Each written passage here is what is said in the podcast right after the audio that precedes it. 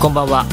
内山聖輝のワンクール。パーソナリティの内山聖輝です、えー、今週も都内某所よりリモート収録でお届けしております、えー、ゴールデンウィーク明けて皆さんいかがお過ごしでしょうか。私の方はと言いますと、えー、古い映画を見たり例のごとく動物の森プレイしたり、まあ、目立った外出は歯医者にまた行ったかなっていうぐらいなんですけど。でもあの5月は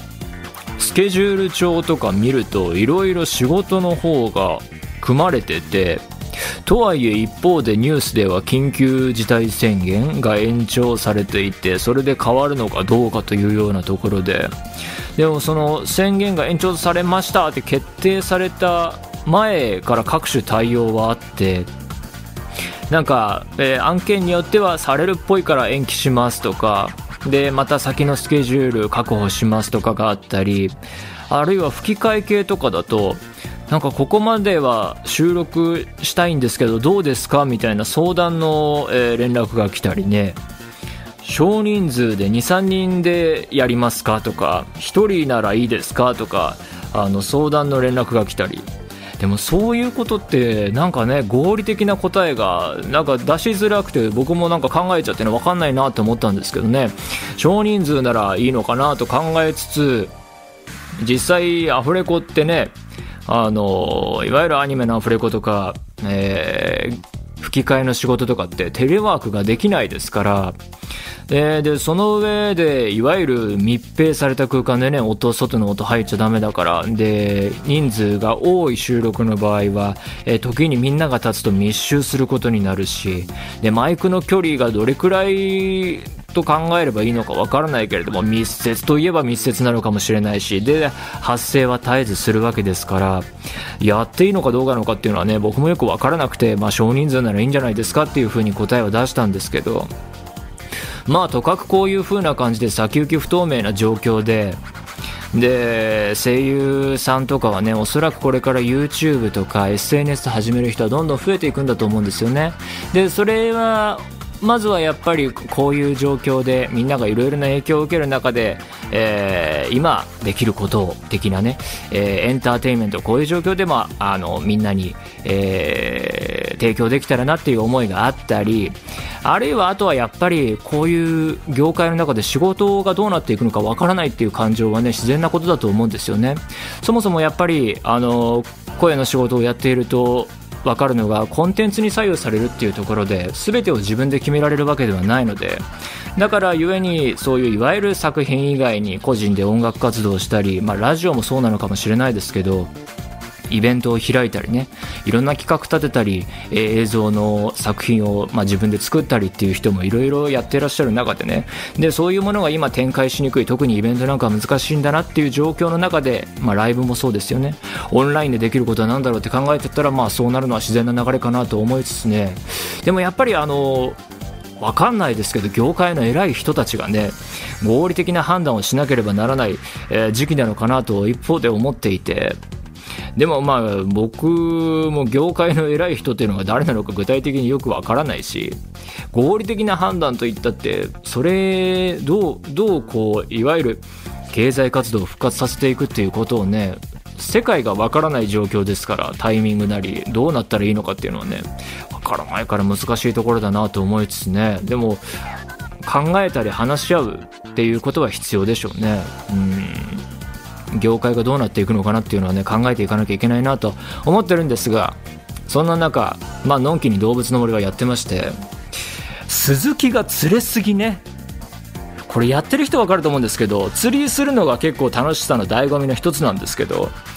釣りやすい魚レアな魚っていろいろあって鈴木がもうよく釣れる。株っていう機能があってで文字通りそれはその野菜の株なんだけれどもまあその動物の森らしい面白いんだか面白くないんだかよくわからないダジャレがかけてあって、まあ、株なんですけど、あの、時期によって価格が上下する値段が上下するあの株の扱いもありますよみたいな設定で。えー、日曜の午前中だけ売りに来る人から株が買えてそれがこう月曜から土曜までかな、えー、その次の週のに値段が上下していって買い値より上がる時もあれば下がる時もあってってこう見極めて売るっていう面白いのがあるんですけど僕は時間操作してなくて、まあ、任天堂ならね、これアップデートでいろいろ考えてくれるのかななんていう期待もしてるんですけど、あれもね、日曜の午前中に起きられないから、前日の土曜遅くまで映画とか見たりして、5時になって寝る前に株でも買っとくかみたいな感じで買ってるっていうね、よくわからない生活になってきてるんで、ちょっとね、株午後も買えるようにしてほしいしね、時間操作はなんかね、対処必要だと思いますね。なんかちょっと楽しみ方が歪んでいくっていうかね。もうあんまりね、動物の森の話でね、尺取ってもしょうがないんですけどね、でも久々にハマったなと思って、やっぱりドラクエ11以来ですよね。ここ数年買ったゲームソフトの中でも、ハマった部類に入ると思いますね。ドラクエ11の時は、ハマったとか、いろいろこうやって遊んでますって、この番組で話したりしてたら、なんかいつの間にか仕事で関わることになってて、そんで、あこのキャラ僕が声をやるこのキャラこんな設定だったのかっていうのをね仕事の資料で読んだりしてねあちゃーっていうことがあったりしてね。でなんか別にポジティブでもネガティブでもないけど話題にしづらくなったななんていうことはあったんですけど動物の森はなさそうなんでね。言いたい放題できるんじゃないかなと思うんでいろいろ言いたいんですけどあのゲームとか、まあ、映画もそうかもしれないけど仮想世界を、えー、で生きるとか仮想世界を体験するっていう中でずっとこうフォトリアルなもの実写みたいな、えー、CG 映像だって思うものがあの仮想世界まるで本物のようだって思わせるのかなって思ってきたんですけど動物の森スイッチ版の動物の森をやってるとやっている中でこう雨が降ってきたり実際その島の中で天気が変わったりあ今日夕焼けが綺麗だなとか思ったり夕焼け綺麗だから海まで見に行ってみようとか思ったり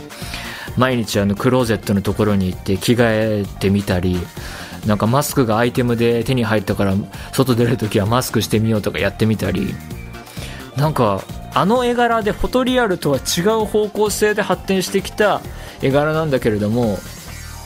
でもなんかリアル生活感みたいのも味わえるっていうんでね。それは本当刺激的ですね。エンターテインメントの形として。なんか前にこの番組で話したチェルノブイリみたいなあの名作ドラマだと思いますけどああいうこう絶えず緊張感をあとかあこうキレキレの、あの、ドラマ刺激的な、え、面白さを与えてくれるドラマ深く考えさせられるドラマとか映画とかとは違うこうエンターテインメントの形というかなんか雑な形雑な言い方をしちゃえばぬるさがありますよね。ぬるいといえばぬるいんだけどでもなんかやらずにはいられない面白さがあって僕がこう映画とか見ていく上でそういうものは日々あ人生をかけて追い求めているとはちょっと違うんだけれどもなんかあこういうのもあっていいのかなっていうかこういうぐらいの温度感のエンターテインメントっていうのはなんかハッとさせられましたね。うん。でも土台としては設定とかの組み方とか本当によくできてるしいろんなことを考えさせられるゲームですね、えー、ちょもうしばらくはやりそうなので。ただもうちょっとラジオで話すのも尺取っちゃってあれかなと思いつつ、えー、でも話しちゃいましたね今週も。ということでそれでは内山昂輝のワンクールスタートです。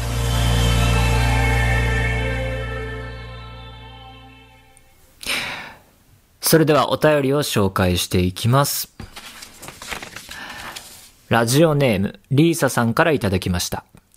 内山さん、スタッフの皆さん、こんばんは。いつも楽しく拝聴させていただいております。私事ですが、緊急事態宣言が発令され、テレワーク環境になりもうすぐ1ヶ月が経とうとしています。本日、緊急事態宣言の延長が発表され、非日常が日常へとなっていく中で、内山さんのラジオがいつも通り毎週聞けることに安心しており、大変な中、環境を整備してくれたスタッフさんにも、内山さんにも心から感謝しております。今週はまたセッティングがちょっと変わったんですけど、なんかもう、完成したなっていう感じがしますね。なんかこの今できる設備の中では、このベストな状態が一つ今週完成した感じがあるんですけど、まあちょっと録音段階になる何とも言えませんが、まあ、リモートで撮ってるんですけど、スタッフの方文化放送に、えで、やってくれてる人もいるので、ちょっとね、それは申し訳ないなと思ってますね。完全リモートには慣れておらず。テレワーク期間中でもなるべく普段と変わらない日常にしようと決めているので、ウェブ会議があってもなくても身支度を整え、パジャマからパジャマに限りなく近い部屋着に着替えて毎日仕事をしています。もともと家にいるのが好きなタイプなので、週末は友人と通話しながらアニメ作品など同時再生して、上映会や内山さんと同じようにゲームをして過ごしているのですが、何のゲームしてるんだろう？パリピの友人たちは外に出られないストレスが日に日に積もっているような印象を受けます。何か家でするおすすめはないかとよく聞かれるので、今度はベランダに机と椅子を出してリモートピクニックでもしないかと誘ってみようと思っています。家でできるパリピの遊び方、私も知りたいので何かあればぜひ教えてください。どうなんだろうね。今は外に出る機会は減っていますが、暑くなってきたので体調を崩さぬようお体にはお気をつけてお過ごしください。それでは失礼します。確かにね、あの、気温結構、あの、高い日増えてきましたね。あの、季節変わってきたんだなっていうかね、衣替えしなきゃなと思ってるんですけどね。普段と変わらない日常にしようと、いろいろ、え身支度を整えたりとかしてるということで、大事かもしれないですね。ずっと家にいると時間感覚がおかしくなっていきがちなんで、その結果朝5時に株を大量に買うなんていうことになってしまうのでね、良くないと思いますね、そういうことは。いいことだと思います、それは。うん、外に出てみんなと集まりたいっていう気持ちはやっぱり、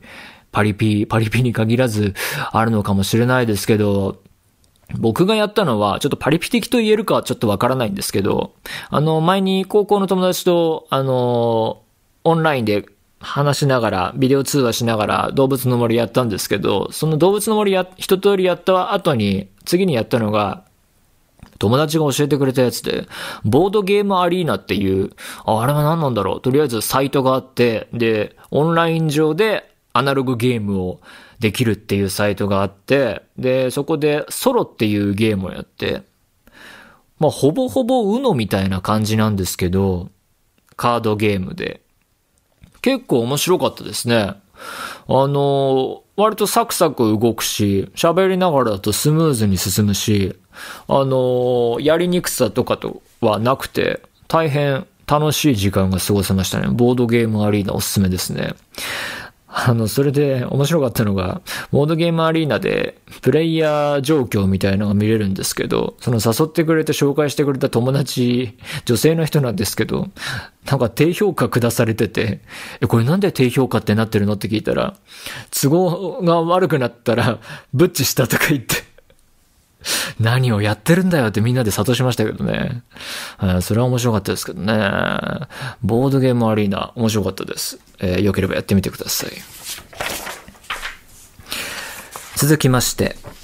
ラジオネーム、サチさんからいただきました。女性、海外在住の方だそうです。えー、内山さんこんばんは。仕事で海外赴任中なので、ポッドキャストで毎週楽しく拝聴しています。あ、海外赴任中ね。えー、私が赴任している国、かっこ南米も、日本や他の国と同様に新型コロナウイルスが確認され、1ヶ月ほど前から外出制限がかかり、仕事は基本的にテレワーク、外出機会はスーパーへの買い出しのみという生活になりました。外出制限がかかってからは私も内山さんと同じように海外ドラマを見て過ごしたりしていましたが、最近は今まで気になっていたけど読んでいなかった長編小説を読み始めました。上橋直子の、えー、獣の奏者と鹿の王を読了し、今は柴良太郎の坂の上の雲を読んでいるところです。仕事を言い訳に読書から遠ざかっていましたが、文字の情報から情景や登場人物の心情を想像し、その世界を味わうという読書の楽しさを改めて感じています。内山さんは最近読んだ本やおすすめの本はありますか？次の読書の参考に教えていただけると嬉しいです。今の大変な状況の中、ワンクールの放送を続けてくださりありがとうございます。これからも地球の裏側から応援しています。お体にお気をつけてお過ごしください。なるほどね。ニュース見てると本当世界によって様々な状況があって、政府や行政がどんな対応をとっているのかっていうのも本当に様々で、あの、南米といえばブラジルとかね、話題になってるし、スウェーデンではこういう対策でこういう状況になってるとかね、国によって全然違うなと思って見てますけど、最近読んだ本は、最近やっと読み終わったんですけど、本を読むのはとても遅くて、遅いというよりは、こう、時間をどう使うかっていうのは読者が一番上に来ていなくて、ちょこちょこちょこちょこ時間取って読んでるんですけど、中国の作家の劉慈欣という人が書いた三体という本当に話題になった SF 小説があって、日本語訳されてるのはとりあえず第一部なんですけど、中国でヒットして、その後アメリカで大ヒットして、大きな評価を受けて、ヒューゴー賞っていうなんか大きい賞らしいんですけど、それをアジア人初で受賞したっていうんで、さらに話題になってっていう作品で、読み終わって面白い部分はあったんですけれど、SF 描写の細かいところ、どこの辺かな？中盤から後半にかけての、あれが肝なのかもしれないんですけど、なんか難しくて、結構読み飛ばしましたね、そこは。SF 描写の細かいあれがこうなって、これがこうなって、こういう理屈でこれがこう動いてみたいな。難しくて、どんどん飛ばしちゃって読んだんですけど、だから全然把握、読んだって言えるのかどうかわからない感じで把握できてないと思いますね。だから面白くはあったんだけど、あんまり分かってないかもしれないですね。とりあえず読みましたね。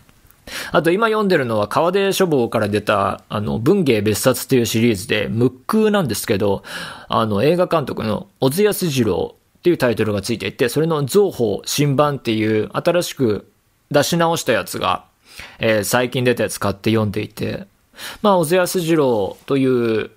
まあ、言わずと知れた日本の名高い映画監督の彼自身の文章もあれば、えー、彼の作品にまつわる人々が書いた文章とか、えー、関係者のインタビューとかで構成されているんですけど、えー、それを読んでますね。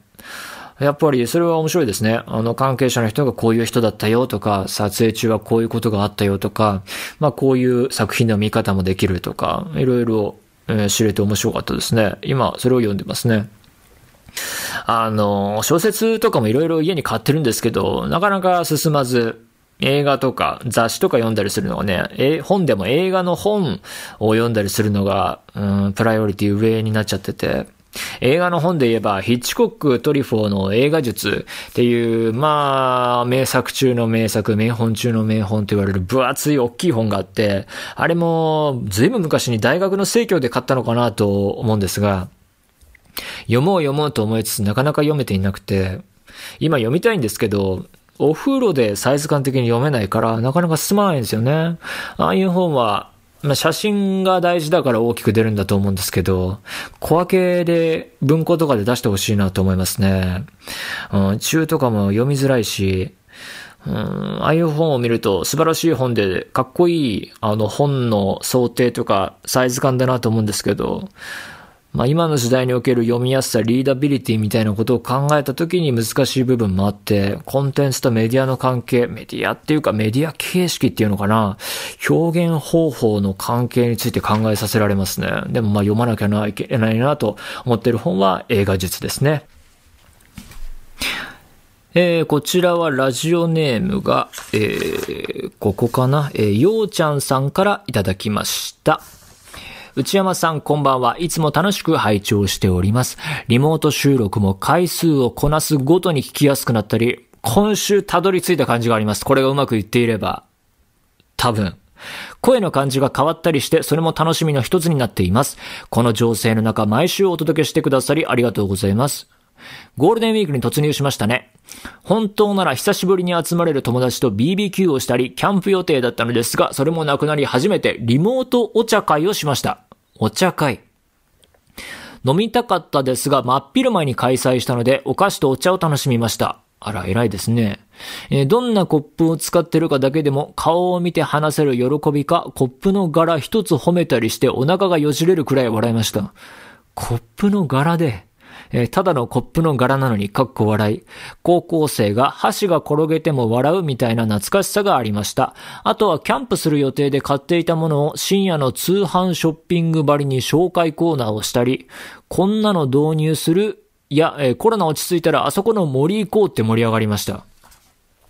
キャンプが趣味なんですね。キャンプする人ってあそこの森行こうっていう話するんだ。その会話はちょっと人生でしたことなかったわ。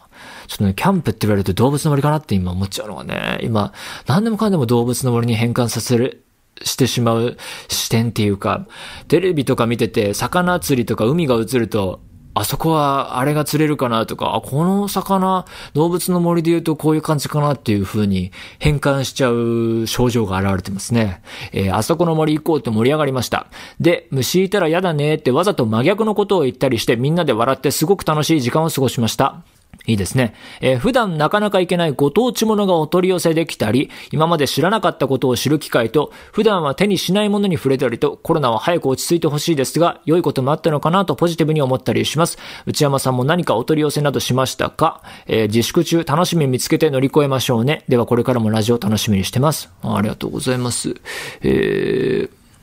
何かお取り寄せ。お取り寄せは、食べ物とかですよね、お取り寄せっていうと、やっぱり、食べ物系は、あんまりこれっていうのはなくて、スイーツとかね。うーん、でもなんか、レストランとかご飯食べる、えー、お店が営業が難しい状況になってテイクアウトの、えー、ビジネスを始めていますっていうのをニュースでよく見ていて、あれはいいなと思ってますね。あのーテイクアウトが充実してったら、そのお店であれ買ってこれ買ってっていうのやって家で食べてお酒飲んだりしたいなと思ってるんですけどね。うん、それくらいで、あの、これをどっから取り寄せたっていうのはないですね。でも、キャンプ予定だったのがっていうのは確かにそういうこともあったでしょうね。リモートお茶会いいですね。うん。あそこの森行こうか。キャンプね。うん、虫も、虫って書いてあるとやっぱり動物の森で虫捕まえること今頭に浮かんできちゃうし、ちょっといかんな。動物の森は忘れよう。えそんな感じで、テイクアウトが、えー、充実していったらいいなと思っております。えー、ということで、何でもいいので、えー、皆さん送ってみてください。皆様からのお便り引き続きお待ちしています。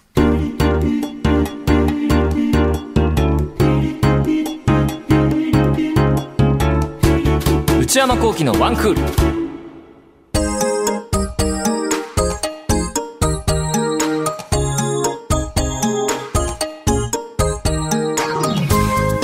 内山幸輝のワンクール。そろそろお別れのお時間です。